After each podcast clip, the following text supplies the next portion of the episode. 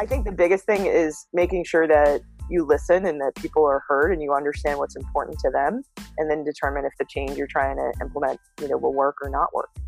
Mm-hmm. um, it, it, really i think it, it, comes back to being able to listen. And i think that's a leadership quality um, that's you know people talk about but you know I, I think that's a key differentiator for for folks is the ones who can really listen well um, to people and understand and then and put themselves in their position um, you, that's when you get lasting change. I think right now, ha- having an empathetic uh, mindset in terms of what's going on and listening, it creates that bond between people too that um, yep.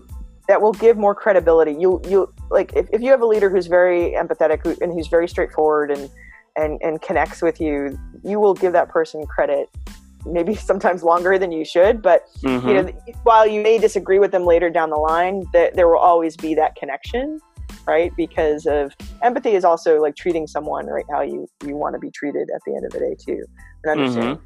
their, their, situation. And and I think that's a, a core value of um, being a good leader and and people you know being willing to listen to you when it's not as easy a situation in the future.